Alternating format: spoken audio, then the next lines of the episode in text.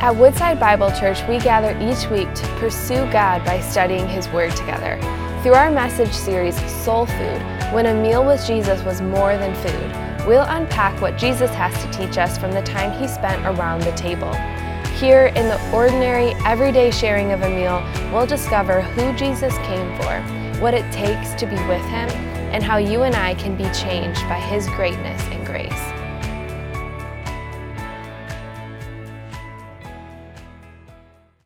My uh, senior year of high school, um, I lived with a entirely different family.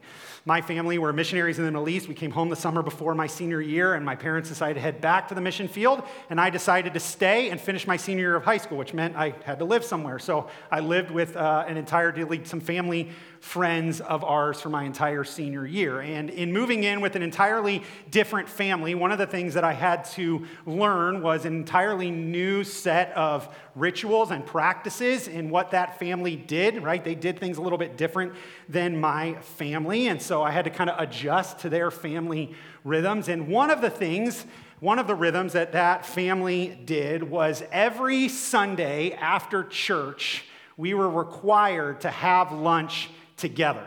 So there were four teenagers in the home, including myself. So you can imagine how hectic and crazy the schedule was. But the steadfast rhythm that we always had is no matter what, no matter what happened during the week, we were going to go home after church and we were going to eat lunch together. And that's what we always did. And the, the father of this family, um, who was good friends with my parents, uh, he was kind of witty. He kind of had a funny sense of humor. And so one of the things that he would often bring to our attention when we would gather to eat dinner together is he would look at us from time to time and he would say statistics say that families that eat together at least once a week their kids are so i can't remember the percentage so many percentage points less likely to commit suicide.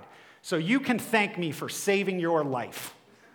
Like, and he would do this regularly like it was like one of his standard jokes um, which was funny at the time. What i actually came to realize is that he was actually right Right? Research from the Family uh, Dinner Project has shown that regular family dinners lower the rates of substance abuse, teen pregnancy, depression, and actually increase kids' GPA and self esteem. So there was something to the power of eating together as a family. And after all those years, that single rhythm and even that silly joke has just always stuck with me and reminded me of the incredible power of meals. Meals, eating together, are powerful. They're not only just powerful for us in regards to a family context, meals are actually incredibly powerful in our lives and community. Meals are often the ways we connect with others, develop deeper relationship. Meals often surround some of our biggest life events and cultural practices. Meals have an incredible power.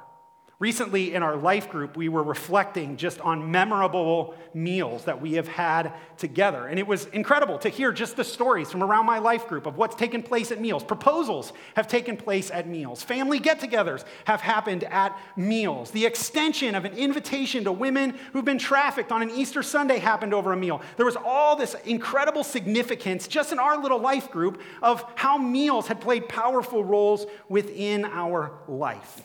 Meals are pretty significant. And why do you think that is?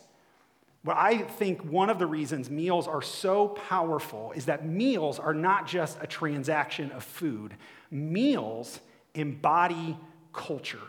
They communicate and embody a culture. The meals you share as a family embody the culture of your family. They say something about who you are, how you connect, how you relate to one another.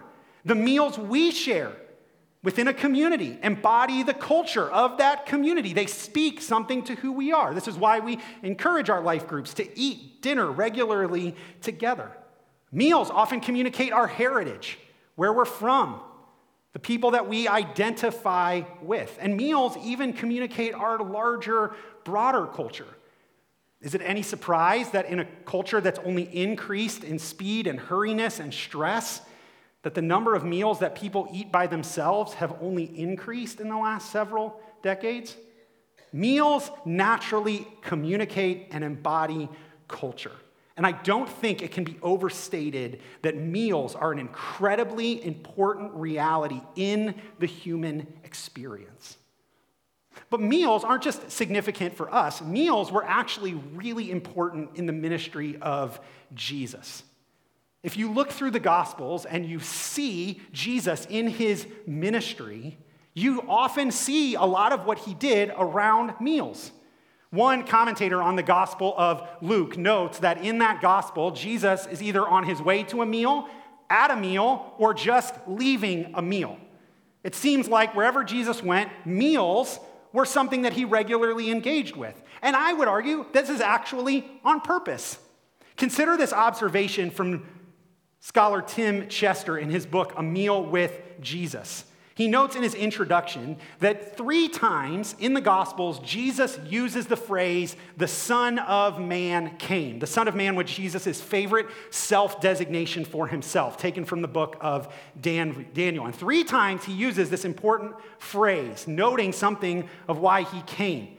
The first one we find in Mark 10:45 where he says, "The Son of man came not to be served, but to serve and give his life as a ransom for many." Jesus later said, recorded in Luke 19, the Son of Man came to seek and save the lost.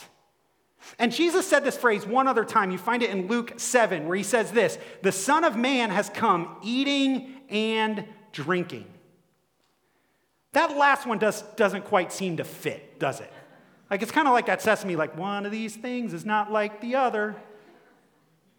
Here's Chester's observation on these three statements of Jesus. He says this The first two are statements of purpose. Why did Jesus come? He came to serve, to give his life as a ransom, to seek and save the lost. The third is a statement of method. How did Jesus come? He came eating and drinking. Jesus saw meals as so vitally important that he regularly engaged them and utilized them in his ministry and time here on earth. So, why are meals so important? And what can we learn from them in the life of Jesus? Well, that's what we're going to explore over the next five weeks. For the next five weeks and leading up to Easter, we're going to dig into the Gospel of Luke and we're going to look at scenes where Jesus strategically utilized meals in his ministry. And through that, we're going to see incredible realities of who Jesus is, of why he came, of what he was about, and even learn how we can utilize meals in our own life and follow Jesus' example as we seek to embody his culture to the world around us. So, with that said, we're going to jump into our first meal today in Luke chapter 5, and we're going to look at verses 5, or 27 through 32. So, if you're in your Bible, I'm going to read the passage to, entirely, and then we're going to work our way through it and kind of break it down. So, Luke 5, Starting in verse 27, Luke writes this After this, he, Jesus, went out and saw a tax collector named Levi sitting at the tax booth, and he said to him, Follow me. And leaving everything, he rose and followed him. And Levi made him a great feast in his house, and there was a large company of tax collectors and others reclining at table with them. And the Pharisees and their scribes grumbled at his disciples, saying, Why do you eat and drink with tax collectors and sinners? And Jesus answered them, Those who are well have no need of a physician, but those who are sick. I have not come to call the righteous, but sinners to repentance. Three things that I want to draw your attention to this morning in this first meal that we see Jesus engage here in Luke chapter 5. The first thing that we see, I think that we learn about the nature of Jesus, is that Jesus finds and calls sinners. Let me unpack a little bit of what I mean by that. What we see in the text is Jesus singles out a man named Levi. Actually, it says that Jesus went out and saw. That word saw is the idea of observed or paid attention to. It's not the idea of you going along and you glance out the side of your eye, oh, that guy. No, Jesus was actually paying attention. He noticed this man, Levi. Now, what's unique about this man, Levi? Well, the text notes that he was a tax collector. So, um, in Jesus' day in Israel, Israel was occupied by Rome. And Rome extorted great taxes out of the citizens that were a part of its empire. And one of the main re- ways that they would do that is when they took over a region, they would institute people from within that region to help them in collecting taxes. So, oftentimes, what they would do is set up a tax booth that people would have to go to, often if they traveled from city to city or for other different reasons, and they would have to pay taxes to the city of Rome, often pretty exorbitant taxes. Levi is one of the guys working for Rome. He's a kind of underling tax collector who likely worked at one of these tax booths. But what's interesting about Levi is that Levi is Jewish. His name is Jewish, right? I mean, it's a derivative from the tribe of Levi, or the Levites, who are the priestly class in Jewish society. But it seems like Levi had given up that occupation instead to become a tax collector. Tax collectors were viewed in Jesus' day by their fellow Jews as cultural compromisers right? That Jews believed that God had given them the promised land that they were meant to occupy and to keep pure. But Rome had come in and invaded, and this bothered the Jewish sentiment that these impure Gentiles had somehow brought disdain upon the land that God had promised to his people. And so they hated Rome. They wanted them out of there. They didn't want to have anything to do with them. But Levi and his fellow tax collectors, they were seen as even a bigger problem because they were the Jews that sided with Rome. In many people's minds, Levi's working for the enemy. He's the bad guy. Not only that, tax collectors were known to exploit their fellow Jews. Part of the way they made their profit is they would charge their rates at a higher rate, so they would collect some for Rome and then charge at a higher rate so that they could gather profits for themselves. And often they were known to extort people. Hey, you want me to pay your taxes to Rome for you? You got to pay this percentage above what those taxes are so that I'll do it. So, tax collectors in this society, they're like the low lifes. They're the people nobody respects. They're the people running businesses. You're like, that feels a little bit sketchy, right? They're not liked, they're not respected. And that's all we know about Levi at this point. But what we also note is that Jesus notices this guy and calls him to be his disciple. New Testament scholar Darrell Bock says this He says, It's not an accident that Jesus selects Levi. Jesus shows the type of person to whom he wishes to minister and to whom he wishes to show God's way. Jesus in this scene is acting as a Jewish rabbi, a very common practice. And Jewish rabbis in Jesus' day would have disciples. They would have men that would apprentice to them to learn their way of life and their teaching. But what's unique about Jesus is in Jesus' day, if you wanted to become a disciple of a rabbi, you had to essentially apply to that rabbi. You had to go to the rabbi and say, I want to be your disciple. And the rabbi would interview you just like for a job and say, Well, let's see if you have it, if you could actually adopt my way of teaching and do that. And then he would make a decision. Jesus, though, flips the whole system on its head. Instead of people applying to Jesus, Jesus seems to go out and just call people to follow him. No application needed. He just walks up to Levi and says, Hey, Levi, follow me. And not only that, he's observed Levi. He's seen something about him and then calls him to follow and to become his apprentice. What's incredible in this scene is that Jesus calls someone who's a tax collector, right, the disreputable person of his day, to be his disciple. If we were to put this into our modern context, right, this might be Jesus walking up to the owner of the strip club or the check cashing store or the weed dispensary and saying, Hey, you, I want you to come become my disciple, right? We would be like, That guy? You, sure you want that guy? Like, don't you know what he does? Like, yeah, that business might be legal, but barely. Like, I don't, I don't know if you want him on your team, Jesus. But this is exactly the person that Jesus seems to be looking for. And he comes up to Matthew and he gives him this simple call follow me an invitation to discipleship. Jesus' call to Matthew is an all in call.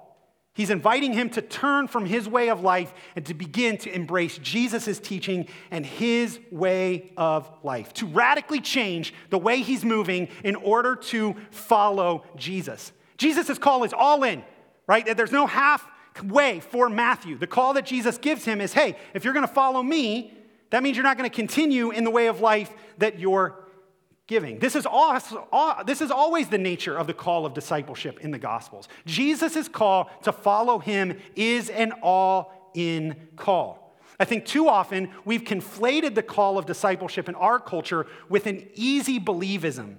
Easy believism says that I can trust in Jesus, but I can live my life on my own terms.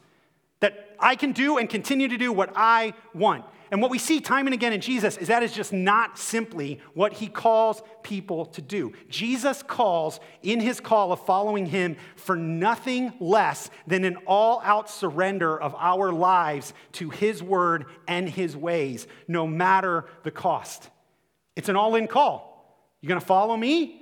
You can't live your life your terms. Are you going to follow on my terms? The call of discipleship in the Gospels is a high and intense call. But what we see here, and the good news is that Jesus doesn't exclude anyone from that call.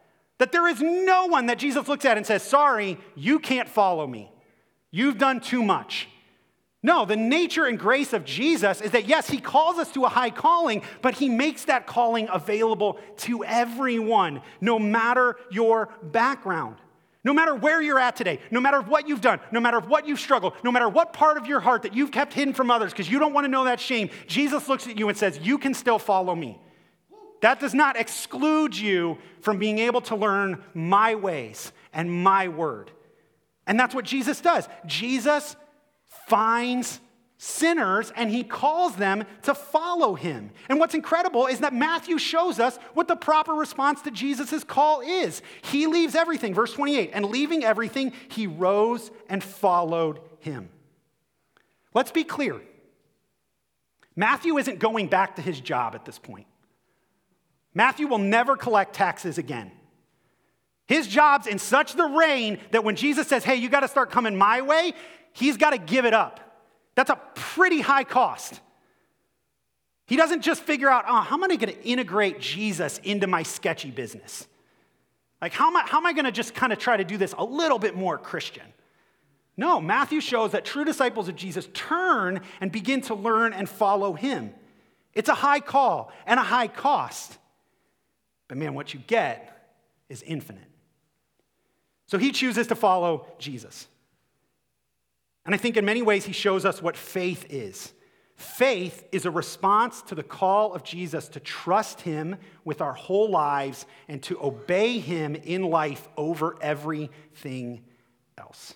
Faith is surrendering to Jesus and ordering my life around his word and his ways. Jesus finds and calls sinners, and by God's grace, they respond. But this isn't where the story stops. Matthew responds not only by following Jesus, but in another way as well. Look at verse 29. And Levi, I'm going to stop and apologize. Levi is Matthew's other name. So in the Gospel of Matthew, you learn that Matthew's name is both Levi and Matthew, kind of like Peter, Simon, and Peter. So if I keep going back between Levi and Matthew, it's because I can't get my brain to switch. Like I've just worked it so hard. So when I say Matthew, I mean Levi. It's, it's synonymous, right? It's the same person. He just has two names. So sorry about that. So Levi made him a great feast in his house, and there was a large company of tax collectors and others reclining at the table with him. So Matthew, in response to Jesus' call disciples, like, man, I want my friends to know about this guy. So he decides to throw Jesus a banging party. He's like, I'm gonna get as many people as I can. We're gonna get together so they can interact and meet this Jesus. And what we see is that Jesus goes to the party. Jesus shows up. You see, Jesus not only finds sinners, Jesus feasts with sinners, meaning Jesus actually enters into relationship with them. So, what we have in this scene is we don't just have a tax collector, we have a whole group of them and their friends. And let's be clear if you're associating with tax collectors in Jewish society, you don't have a great reputation either, right? You're on the margins. You're like, eh, that's the sketchy people. And yet they're gathered together and Jesus comes to them. And not only does Jesus come to them, he sits down and he eats with them. This idea of reclining at the table is the idea of table fellowship. In their day, meals were highly important. To eat together displayed a certain level of intimacy, a certain level of connection, a certain level of relationship. You didn't just eat with everybody. So, to actually sit down, recline at a table, and eat a meal together is a highly relational act. And in many ways, eating dinner together is a highly relational act for us as well, right? When you invite someone over to your house for dinner, it's because you either have a relationship or want to pursue a relationship with someone.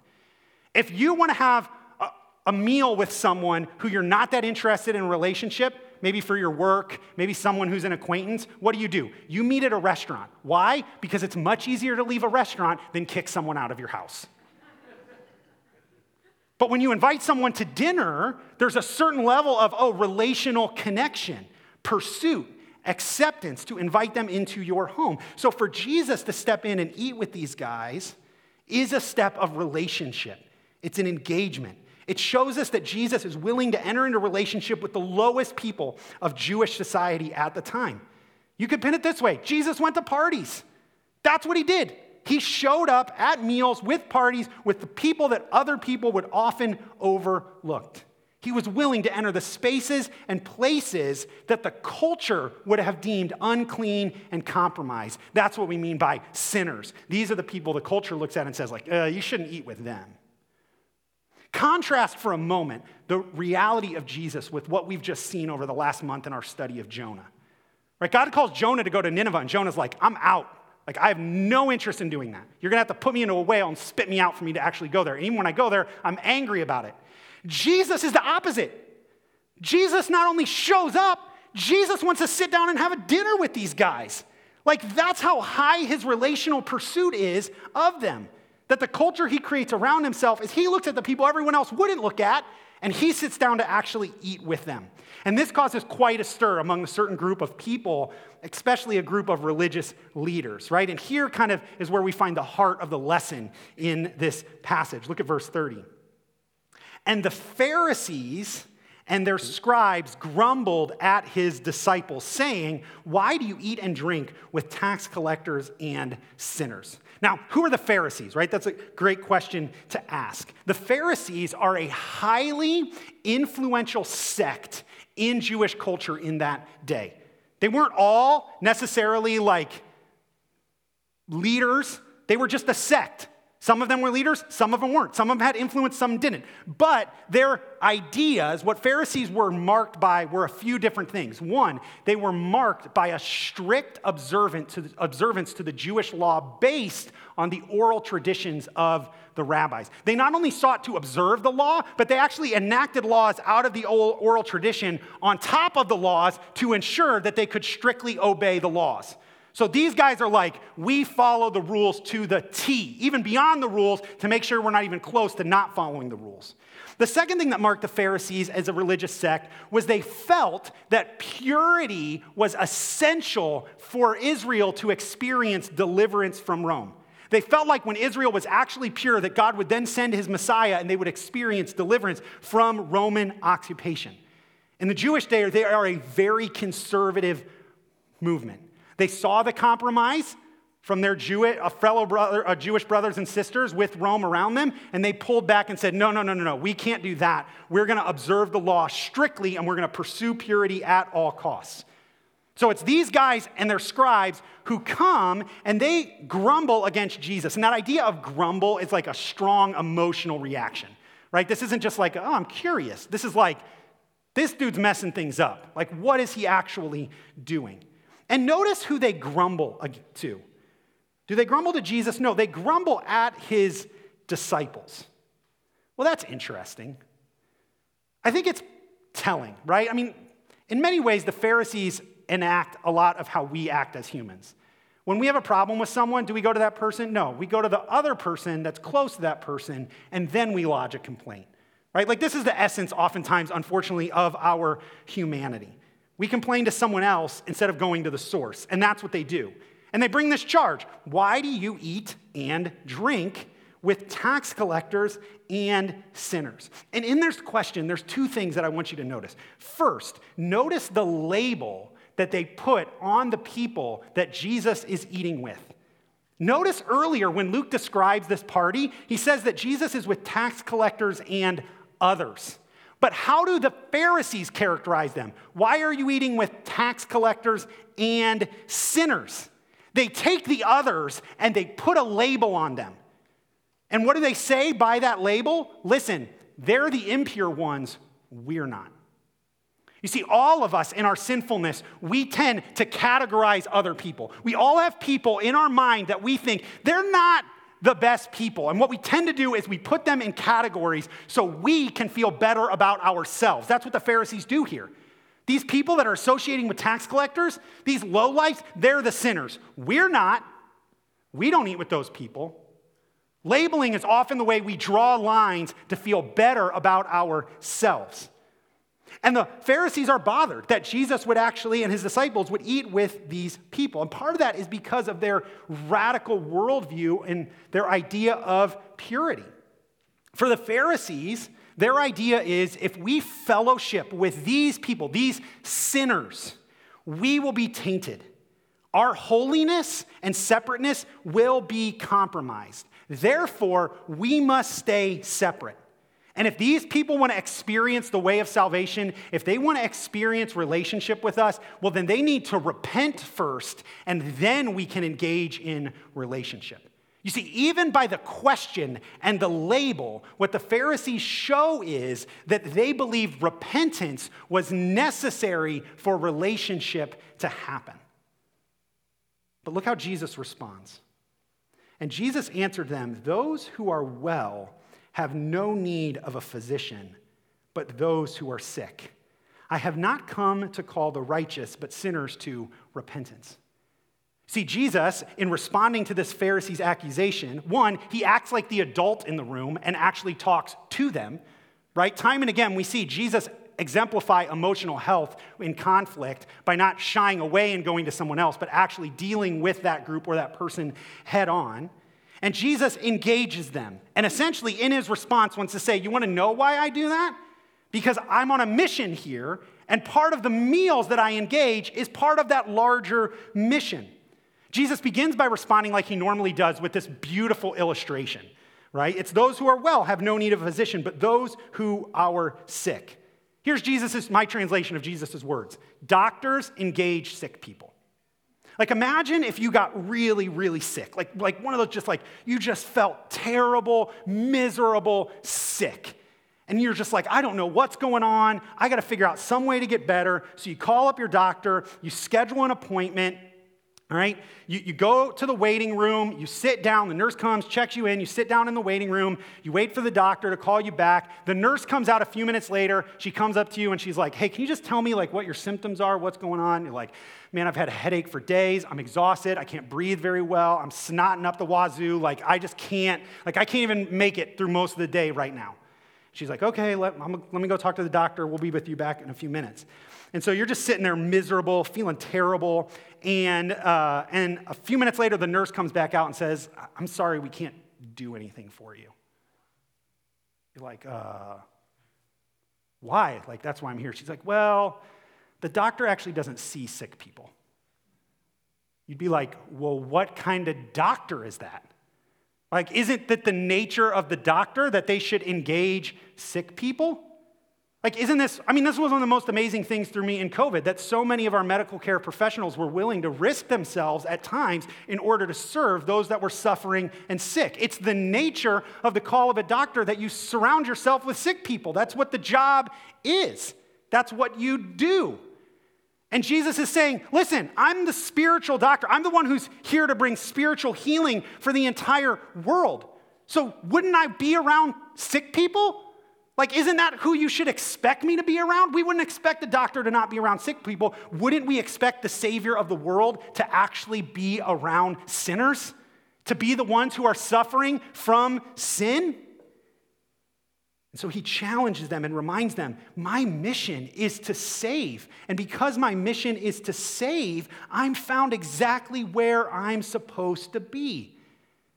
And he makes his mission even clearer by kind of drawing out the point from his illustration. Here's what 32 I have not come to call the righteous. Notice what he says I'm not here for those that are well. That's not my purpose. Why have I come? I've come to call sinners to repentance. You see, Jesus wants to remind us he's here for a much deeper reality that humanity is plagued by our sin, and our sin has cut us off from our God, and therefore we do not experience the life that He created us, created for us, and the goodness and flourishing that He designed us for because of our sin. But Jesus is the good physician that comes to heal our spiritual sickness through His ministry and ultimately through His death and resurrection. That's why He's here to help sick people. But he also, in this phrase, offers a sudden, subtle challenge to them and to each one of us. And it's simply this that you can't receive what he has to offer if you don't think you're sick. Like, imagine, go back to the waiting room. Imagine the doctor does call you into the waiting room and he sits you down and you share your symptoms. And the doctor looks at you and he says, Actually, this is bad. I think you have a life threatening condition. But the good news is, we can give you something that will actually help to heal you.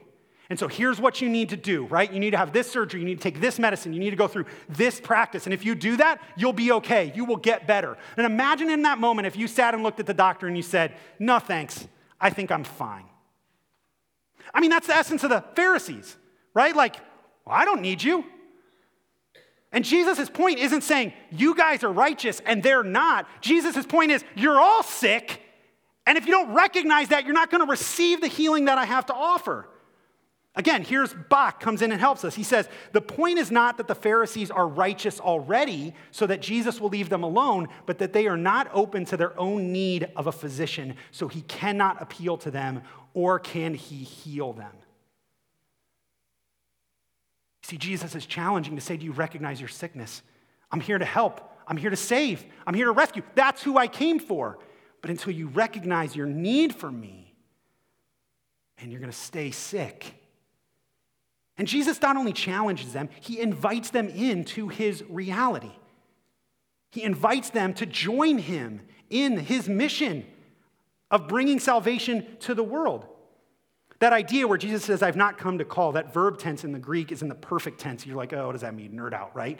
But what it means is, in that verb tense, it means an action that's taken place that then continues on. So Jesus is saying, I haven't come to do this. I've come to call sinners to repentance, and that's meant to continue. So if you'll recognize your need for me, be healed by me, you can join me in creating the sort of culture that brings healing to those that are sick, that brings salvation to those who are plagued with sin. Jesus is response to the Pharisees is both a rebuke and an invitation at the same time. Will you follow me like Matthew did, and will you join me in my mission? And that question lingers over the text, but we see Jesus' purpose. And in doing so, I think we see part of our purpose that we're called to for those of us that follow Jesus. You see, I think all these things that we see, right? That Jesus finds sinners, he feasts with sinners, that he seeks to fulfill his mission in this table, shows us that following Jesus means feasting with sinners. And by feasting, I mean fellowshipping, engaging, pursuing relationship. That the nature of Jesus is to show grace to everyone because everyone is plagued with sin. And that Jesus pursues relationship to invite people to turn from their sin and follow him, just like he does Levi in the text. The culture that Jesus creates through his practice of meals and through his challenge of the Pharisees is that he shows that God is a God of grace. And the meal that Jesus eats with tax collectors and sinners, to borrow the phrase from Chester's book, which I think is a brilliant phrase in this, is enacted grace. It's grace in action. Jesus' willingness to eat with those the world had rejected shows that our God has an open invitation of relationship to everyone. And not just those that the world overlooks, even the self righteous Pharisees. It doesn't matter where you come from. It doesn't matter if you think you're better than other people or worse than other people. It doesn't matter if you're self righteous or self loathing. All of us are plagued with sin, and Jesus opens an invitation for everyone to experience His grace and forgiveness. And the way He displays the openness of that invitation is by being willing to eat and fellowship with the people that the world would have turned away from. Jesus prioritizes relationship over judgment and separation. And he's willing to engage relationally with these people. You see, Jesus is trying to show the Pharisees a different level of holiness, where they looked at these people and said, You're gonna taint us with our sin. You're gonna mess it up. You're gonna make us impure. Jesus, as the only righteous one of God, the Son of God, and comes and says, No, I'm so perfectly holy that I'm not going to be tainted by sin. In fact, when I fellowship with these people, when I eat with these people, when I enjoy relationship with them, they'll begin to see the holiness and truth of God, and the grace of God will be expended to them, where they can turn and experience the life God offers to them. Jesus rejects separation and instead engages relationship so these people can see the truth of who God is and be invited into his reality. Jesus doesn't just teach grace, he demonstrates it by who he eats with, by who he's willing to have a relationship with, by who he's willing to pursue. Grace becomes powerful when it's made visible, and Jesus makes it visible by the meals that he eats and the people that he eats them with. That's the thing. Jesus feasts with sinners. And in doing so, he creates a culture that invites everyone, no matter where they're from, to experience the grace of God and begin a new life in Jesus if they will only trust and follow him. And we're invited into that same reality to be people who create a culture of enacted grace, where grace is put into action. And how do we do that? Right? How, how do we become a people of enacted grace? Three quick things that I want to close with just to help you think through how we can become a people of grace and follow Jesus' example of feasting with sinners. One, we have to embrace the call to follow Jesus. You cannot extend grace unless you've experienced grace. And like Levi, we must hear the grace that is offered to us by Jesus, who looks at us no matter where we come from and says, God loves you He's made a way to have a relationship with Him. All you have to do is trust in me because I've come to die for you, to pay the penalty for your sin and your turning from God. And not only that, I didn't just die, I also rose from the dead so that you could have access to the Holy Spirit, so that you could be saved, so that you could begin to live that new life that God has for you right now and on into eternity. What God, what Jesus offers to Matthew, He offers to each one of us, which is God's grace experienced when we trust in Him. And if we're to be a people of grace? It starts by recognizing that God has shown us grace. Grace simply means unmerited favor, getting something that you don't deserve.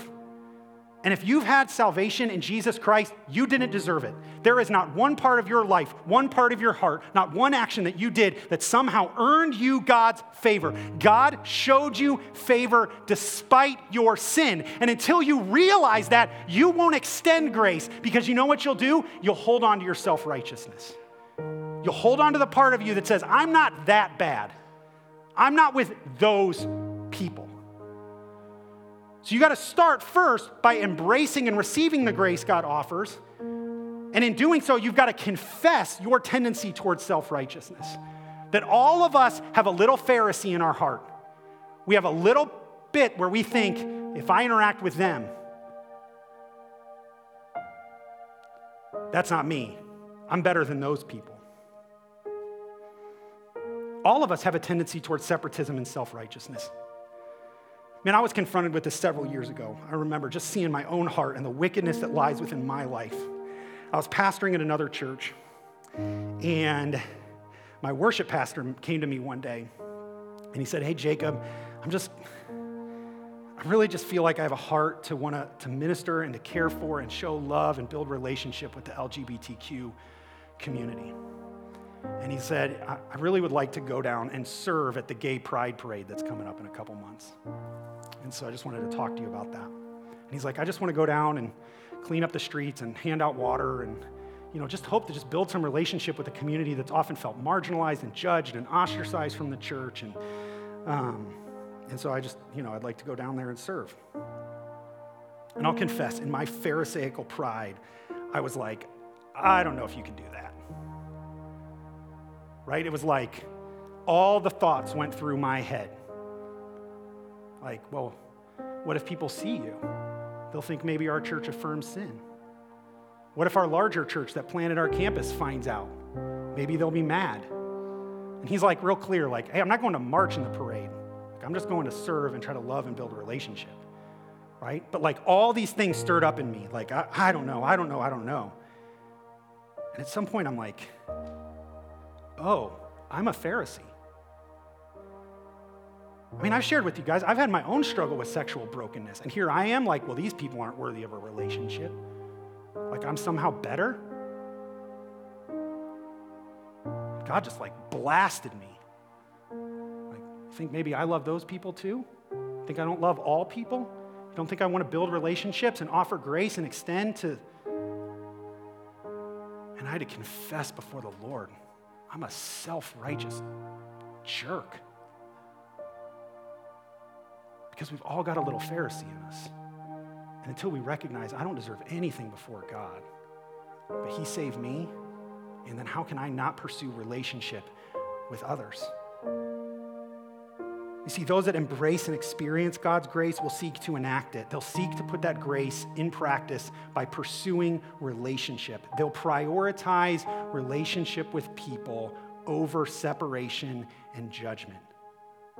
It doesn't mean we have to compromise truth. Jesus doesn't compromise truth. He makes it clear. He's come to call sinners to repentance, but he's willing to pursue relationship with them so that they can know his love and be invited to turn from their sin and follow Jesus.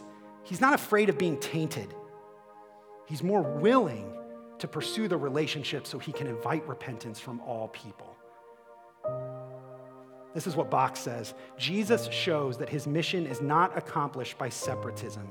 Jesus will not wait for sinners. He will seek them out. He will accept them as persons, but he will challenge sinners to meet with God who can bind up wounds and bring them back to reality. And what Jesus reminds us is we're called to follow his example. If he would feast with us, how can we cut people off from the priority of relationship who we might be able to extend grace to? So, where, God, where might God be calling us to an extend an invitation of grace? Who's someone maybe you need to consider sharing a meal with? Have you recognized the grace God has shown you? Have you confessed your tendency to self righteousness? If you have, then let's then seek to extend grace to all those people who needed it just as much as we did. There aren't sinners separate from us. We're all sinners, but thankfully we have a Savior who saves sinful people like you and me. And so, if God would extend His grace to us, Let's be a people of grace in the culture that we create. Let's feast with sinners. But if we're going to do that, the first place we have to go is going back and reminding ourselves that our God is a grace, a God of grace, and He offers forgiveness to each one of us. And so maybe you're sitting here and you know, you know that part of your heart that you struggled with. You know that self righteousness, that judgment that you feel. Man, Jesus is inviting the self righteous just as much as those on the outskirts to confess and follow him. And he has grace and forgiveness for each one of us. So, in a moment, I'm just going to pray for us. And as we do, I, I pray, I pray that you would experience in this moment the truth of the grace of God that's offered in Jesus Christ. Whether you trust Him for the first time or you trust Him for the millionth time, that you would root your righteousness in what Jesus has done, not what you've done.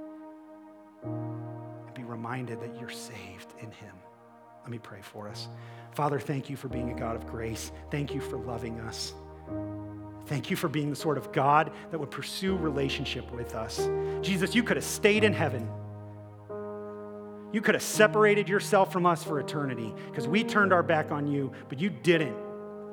You came to this earth, you became a human being, and not only that, you showed us what grace looks like by the way your willingness to eat with those that the world had turned their back on. And you showed us that God doesn't turn his back on us. He invites each one of us to follow and to experience a relationship with him. So we thank you for that, Jesus. I pray if there's anyone in this room who hasn't experienced your grace, that your Holy Spirit would just pursue them right now. But God, we also confess our tendency towards self righteousness, to put ourselves above others. Help us to realize, God, the, the ground is level at the foot of the cross. Every single one of us is in equal need of your grace. God, I know we won't extend grace until we've experienced it. So even as we sing this song, would you just hearken us back to that reality of your forgiveness? Would you remind us of your grace and your love? And would you deepen our faith in what you've provided for us in Christ, we pray. We love you and ask these things in your holy and precious name. Thank you for joining us as we study God's Word together. We would love to hear how God is moving in your heart and get you connected into the Woodside Bible Church family. Head to woodsidebible.org/connect to introduce yourself today.